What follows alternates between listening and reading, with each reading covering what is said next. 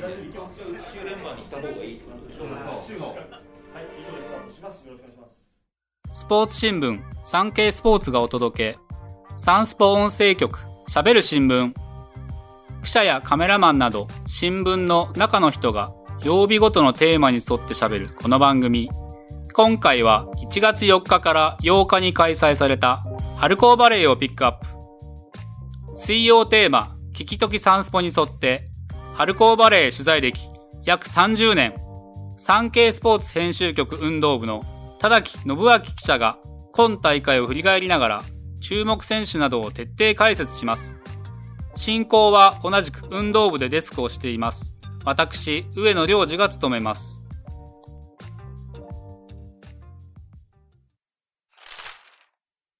改めまして、今回はジャパネット杯春の高校バレー第75回全日本バレーボール高等学校選手権大会。通称春高バレーの解説ということで番組冒頭でもお伝えしていますが今回は春高バレーの取材歴約30年。田崎記者とお届けします。田崎さんよろしくお願いします。はい、よろしくお願いします。早速ですが田崎さん春高バレーの男子です、えー東京の駿台学園が決勝では世代ナンバーワンエースとも称される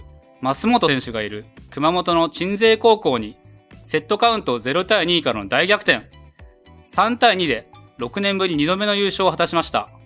鎮西高校は前年も準優勝した強豪校ですがそこを相手に大逆転した駿台学園の強みをどう見ましたか？そうですね、今回は、なんていうかな、大エースがいるチームと、チーム全体の力で勝つチームの対決。というか、まあ、一つ、一昔前のバレーと、近代バレーの対決というような構造だなと思います。最終的な結果としては、近代バレーを標榜する駿台学園が勝ったわけですけれども、まあ、どちらが勝ってもおかしくない試合ではありましたね。まあ、寸大の方は、まあ、今言ったように、全体の力を、まあ、押し上げていくという、近代バレーの、まあ、な典型的な姿を、まあ、梅川さんっていうのは昔から、梅川先生、監督は昔からそういうバレーをやってきているわけですが、まあ、最終的にそれが、今年度はあまり結果が出てなかったんですが、最終的に優勝という結果に結びついたということかと思います。田崎さん、下馬評ではですね、熊本の鎮西の方が有利じゃないかという、あの、戦前の予想があったと思うんですけども、ご覧になってて逆転できた要因というか、その辺はどうですかね？まあ結局その梅川先生監督は V リーグのアナリストをやってたっていうこともあるんですが非常に手に状況分析する人で、まあ、第1セット第2セットで、えー、鎮西の戦い方あを分析した上で、まあ、的確な指示を出したとということがあると思います。そのベースとして、えーまあ、昔からそうなんですが駿台学園というのはあ一つのチームが一つじゃないんですね。なんていうか、あ例えば東京都予選っていうのは、最終的にその、えー4チームが出てきて、3チームの枠を争う、出場枠を争うんですけれども、まあ、あの、準決勝、まあ、勝てばそれで出場が決まるんですが、駿台学園の場合、準決勝と決勝で全然違うメンバーしてきたりするんですよね。で、まあ、準決勝で1年生中心のメンバーを出して、経験を踏ませるとか、あで、決勝の方では3年生中心の、まあ、本来のチームにするっていうこともあれば、逆に梅川さんの考えとして、準決勝で出してくる1年生メンバーの方が本当は本命のチームなんだけど、というようなこともあったりして、まあ、年によって違うんですけれども、うん、あの、まあ、で、えーベンチに入っていないメンバーも含めると、部の中で3つも4つもそういう、まあ、セットっていうと、バレーだと、あの、誤解されるかもしれませんが、アイスホッケーでいうセットのようなものを作って、えーそれで入れ替えて、まあ、いろんな大会に臨むというようなことを結構やる人なんですよね。そうやって選手を育成しつつ、相手に合わせた戦い方もできるという、まあ、非常に、なんていうかな、面白いバレーをやってるところで、そういう形で、えーまあ、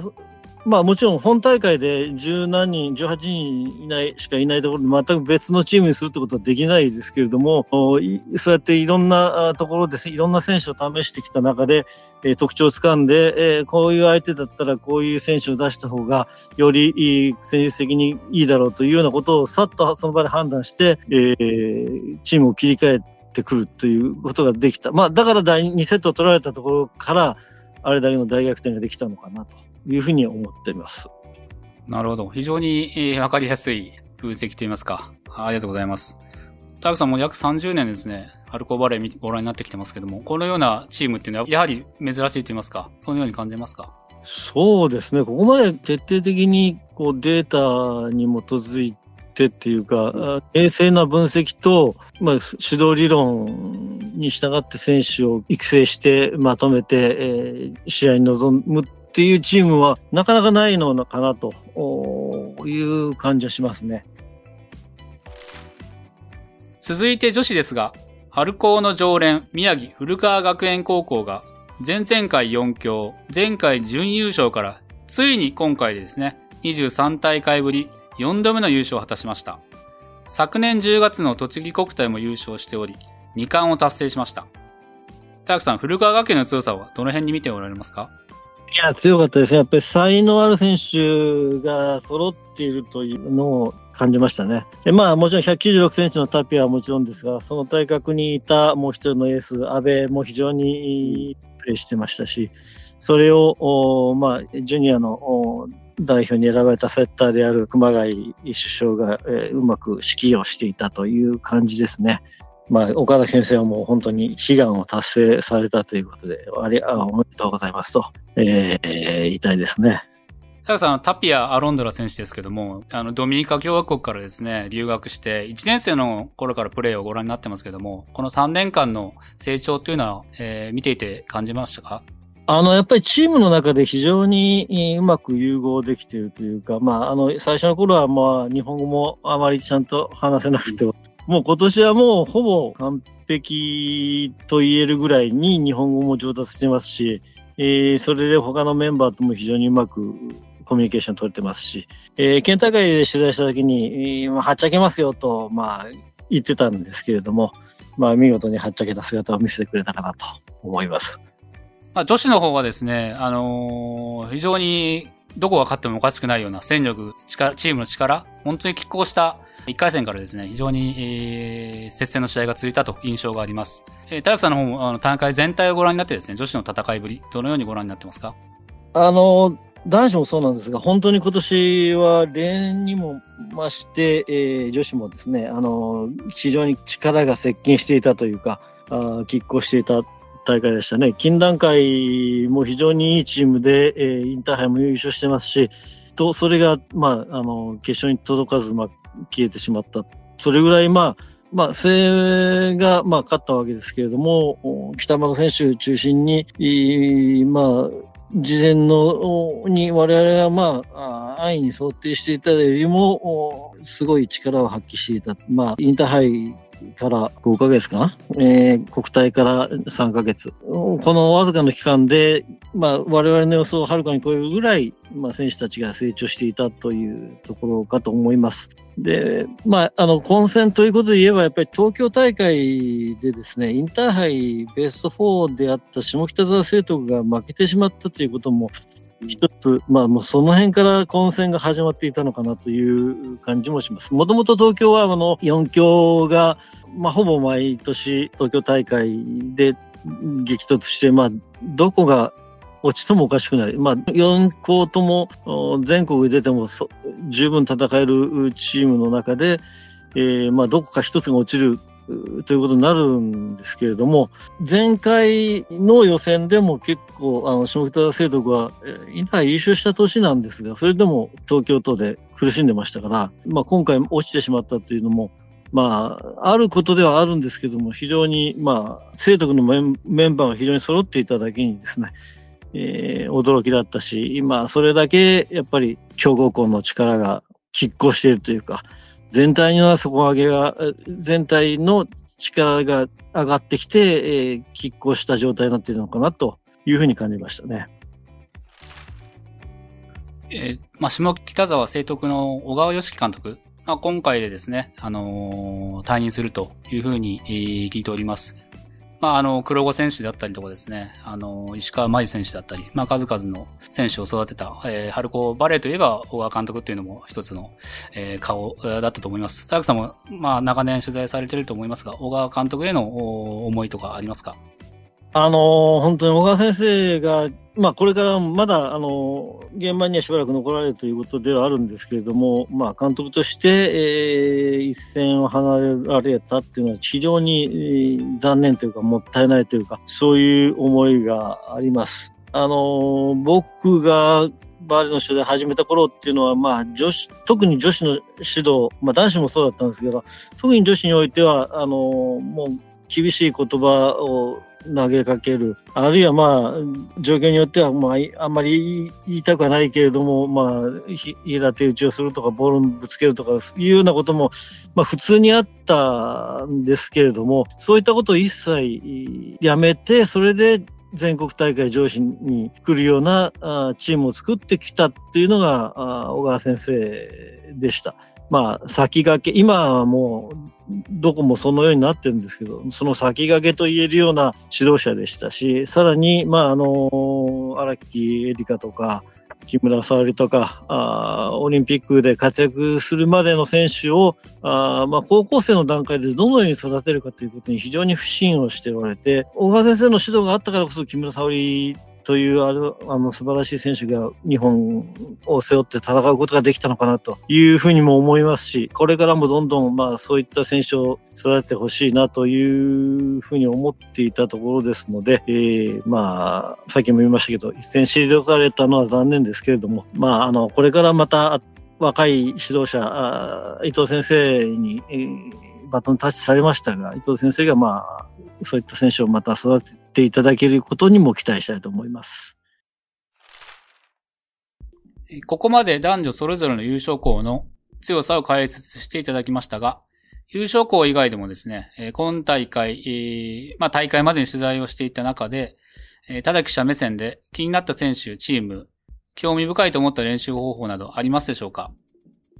えー、っと、やっぱり一番気になっていたというか、もっと試合を見たいと思ったのは、ちょっと下の方で負けちゃったんですけれども、坂出工業という男子のですね、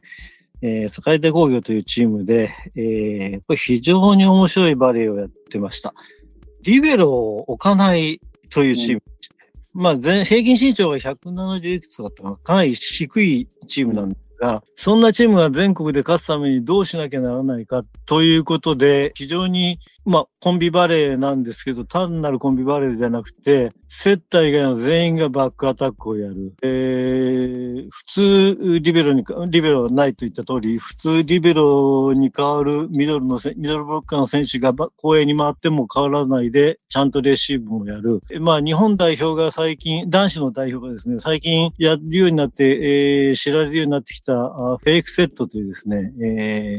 レシーブの後、次トスを2番手の選手、2番目ですね、2本目、えー、トスのところで打つと見せかけて、えー、3人、次のせ、えー、アタッカーにトスを出すというフェイクセットというのを、まあ日本代表も最近やってるんですけど、それも結構やると。で、聞いたら、まあ、あの、代表を見て真似したんじゃなくて、自分たちがやったら代表と同じぐらいに、あの、代表も同じ時期にやってたんだと言ってました。すごいですね、それもね。そう。で、僕は、あの、天皇杯、全日本選手権の時に、まあ、その実際試合を見て、まあ、それは相手が、あの、大人でした。負けはしたんですけど、フェイクセットもしっかりやってましたし、あの、非常に面白いなと思いました。で、まあ、リベロいるいないはともかくとして、そういう相手のブロックをいかにかいくぐるか、低いチームがですね、相手のブロックをいかにかいくぐるかっていうのは、まあ、日本代表が世界で戦う上でも非常に重要なことであって、結構その辺を示唆させてくれました。まあ、あの、漫画アニメ配給で、あの、マルチアタックっていうか、あの、セッター以外全員、5人、5人全員がアタックに飛んでくるというような場面があったと思うんですけど、あれを地でやるチームです。そういうの、まあ代表でもそういう、代表も今そういうふうになりつつあるんですけど、まあそういうことをこうやってるチームだったんで、もっと見ていたかったかなというところはありましたね。そうですね、境で、えー、工業。1回戦でそうですね、桐生商業にストレートで勝って、残念ながら2回戦でですね、広島の総東京高校に敗れたんですけど、そのような面白いバレーをですね、していたとは、なかなかあの、現場でいないとなかなかわからない部分もたくさんあるので、ありがとうございます。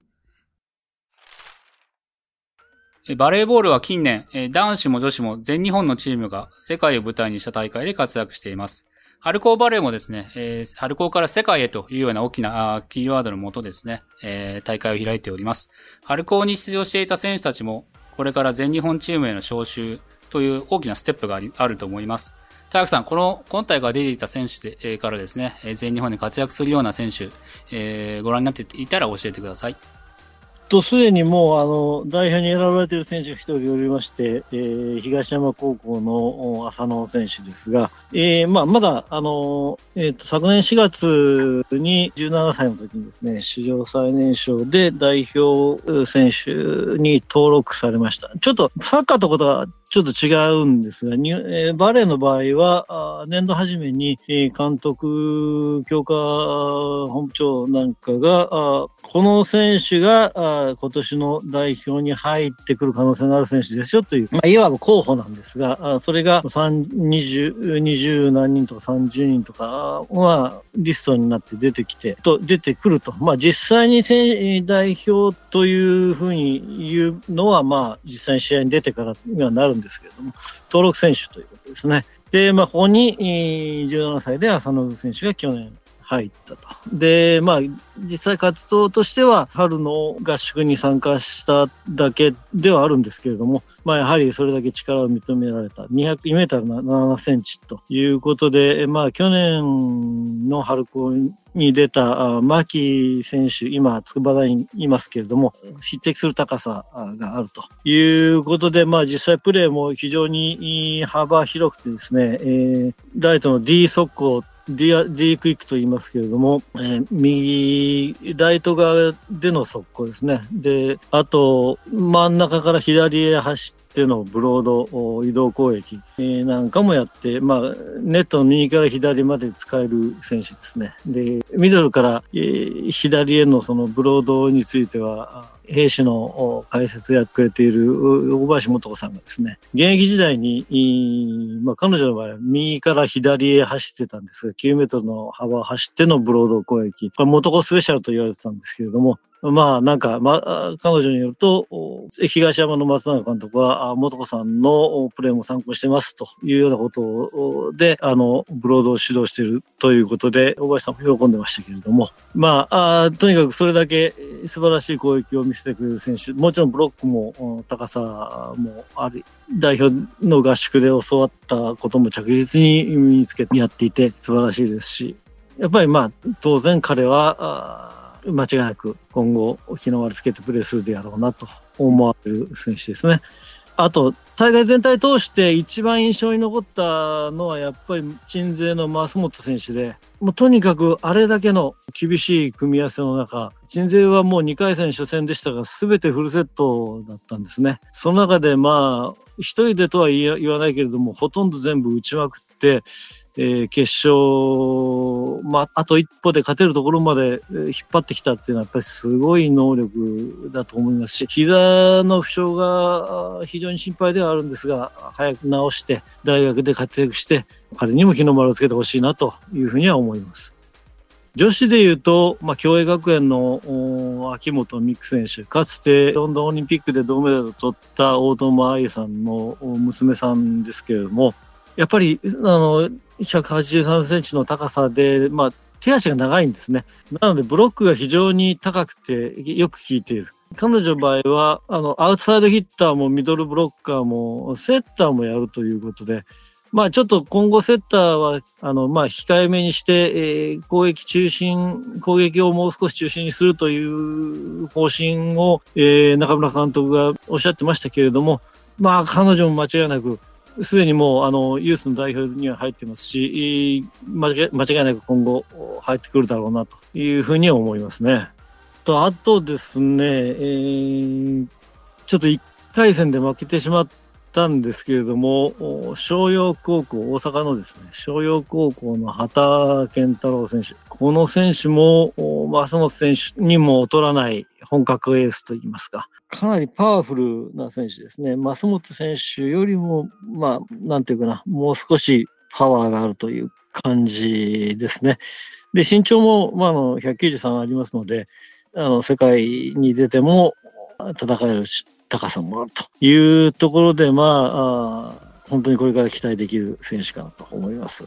組み合わせがちょっと非常に残念でですね、今回1回戦で、えー、インターハイベスト4の松本国際と、で、春子は初出場ですが、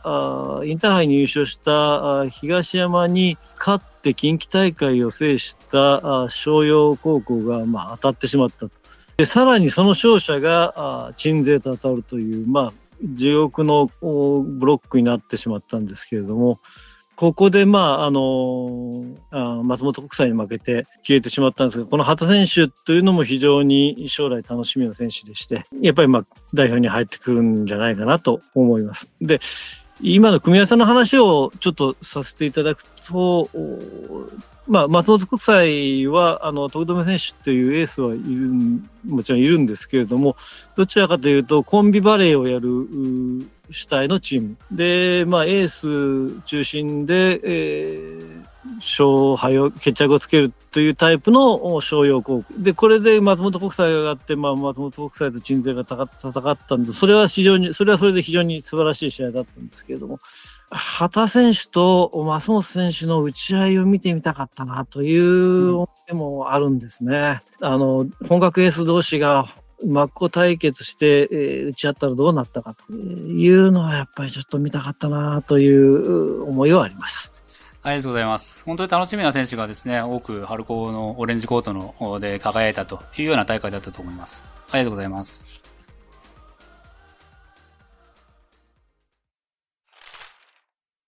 今回お届けした内容の関連記事は、産経電子版産経スポーツまたは概要欄のサンスポウェブへのリンクからお読みいただけます。